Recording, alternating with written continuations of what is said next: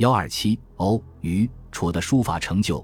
唐建立以后即实行科举取士制度，并设有明书一科，而且其他科如进士、明经及第后也不能立即实授官职，必须在经过吏部考核，内容是申、言、书、判，在具体考核时也是先考书判，书判合格再考察其申言。但由于每年参加吏部全选的人多，实际不能一一查其言行，只是评书判用人，所以唐代科举考试书法显得非常重要。此外，在最高学府国子监中有学生专门学习书法，邻国也派有留学生前来学习，这些都激发了读书人学习书法的热情。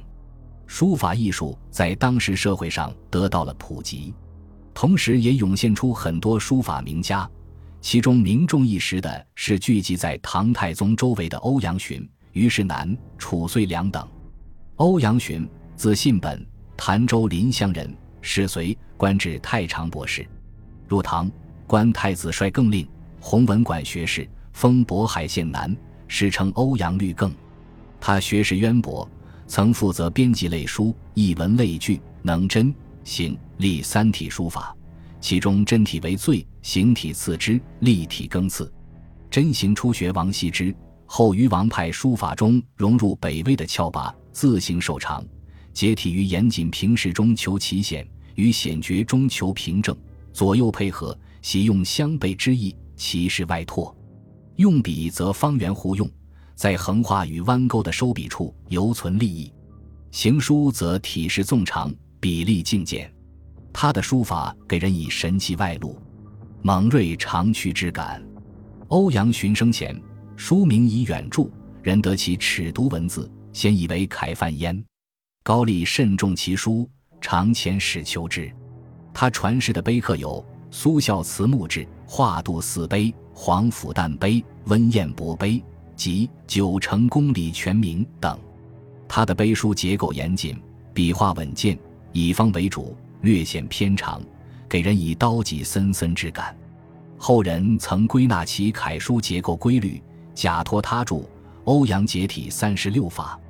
他的行书有补商帖、孟甸帖、张翰帖与千字文等真迹。又相传定武兰亭是以他的临本上诗。小楷在套帖中有心经、阴符经等，甚为后人所推崇。欧书自成一家，人称欧体。初唐二王书法盛行，欧书因掺入了北方风格而时人颇有微词，如张怀灌在《书段》中说他的草书跌宕流通，视之二王可谓动色。然精奇跳峻，不避危险，伤于清雅之志。可见在二王嫡系看来，欧书是不纯的。不过欧阳询书法对后来的颜真卿、柳公权有直接的影响，对宋代书法的发展影响也较大，直到清代台阁书法讲究欧体。可见欧书越到后来评价越高。欧阳询的儿子欧阳通也长于书法，武则天时为宰相，后为酷吏所杀。他自幼学其父书法，长而以书法名士，时称大小欧阳。书段称其书法受窃于父，从其所书《全南生碑》来看，结体雅正，笔力劲挺，别具一格。虞世南，字伯师，会稽余姚人，官至秘书监，封永兴县公，世称虞永兴。他是智勇的外甥，亲受其传授书法，继承了二王书法的传统。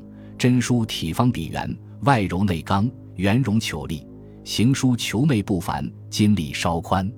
张怀灌在《书段》里说他的字得大令之鸿归，含五方之正色，秀领微风，处处间起，行草之间有所偏攻，及其木齿加以求意。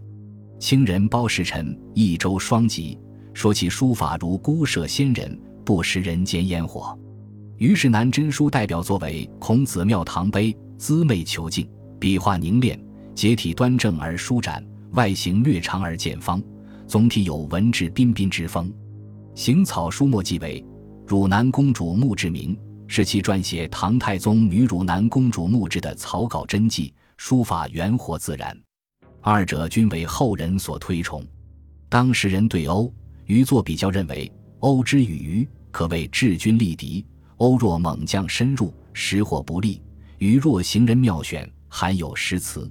虞则内含刚柔，欧则外露筋骨，君子藏器，以虞为忧。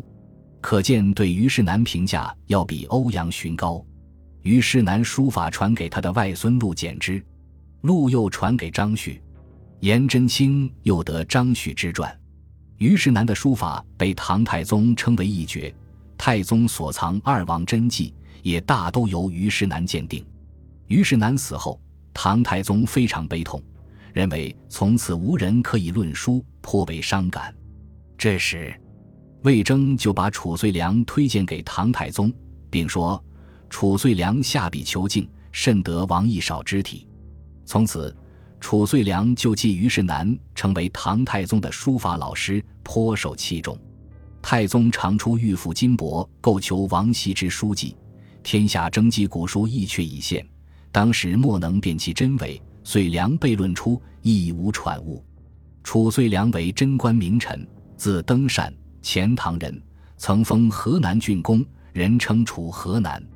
他擅长真书，书学王羲之、虞世南、欧阳询，能登堂入室，又能别开生面。其书法融欧虞为一体，方圆兼备，波势自然，富于变化，风艳流动，节奏感较强。张怀灌在《书断》中称其书法若瑶台青锁，窗映青林，美人婵娟，不任罗绮，增华绰约，虞欧谢之。唐维绪《九品书》又评其书法为字里金声，行间玉润，法则温雅，美丽多方。他的碑刻作品有《孟法师碑》、《伊阙俯瞰碑》、《房梁宫碑》和《雁塔》，《同州两圣教序》、《行书真迹有林》、《兰亭集序》、《枯树赋》，还有《楷书真迹》、《倪宽赞》等。褚遂良和欧阳询都宗法二王，又都受北方风格的影响，融南北风格，推进了书法艺术的发展。就此而言，褚遂良更为突出一些。唐初书法大都是师承智勇一派，智勇又承继王羲之，加上太宗、武则天都喜欢王字，所以初唐名家都学王字，善用斧锋，也就是兼用方笔和圆笔，成为风气。大家都这样，又显得俗气，当时人讥之为怨体。不过这时的书法毕竟不是二王的翻版，而是在学习二王中孕育着新的生机。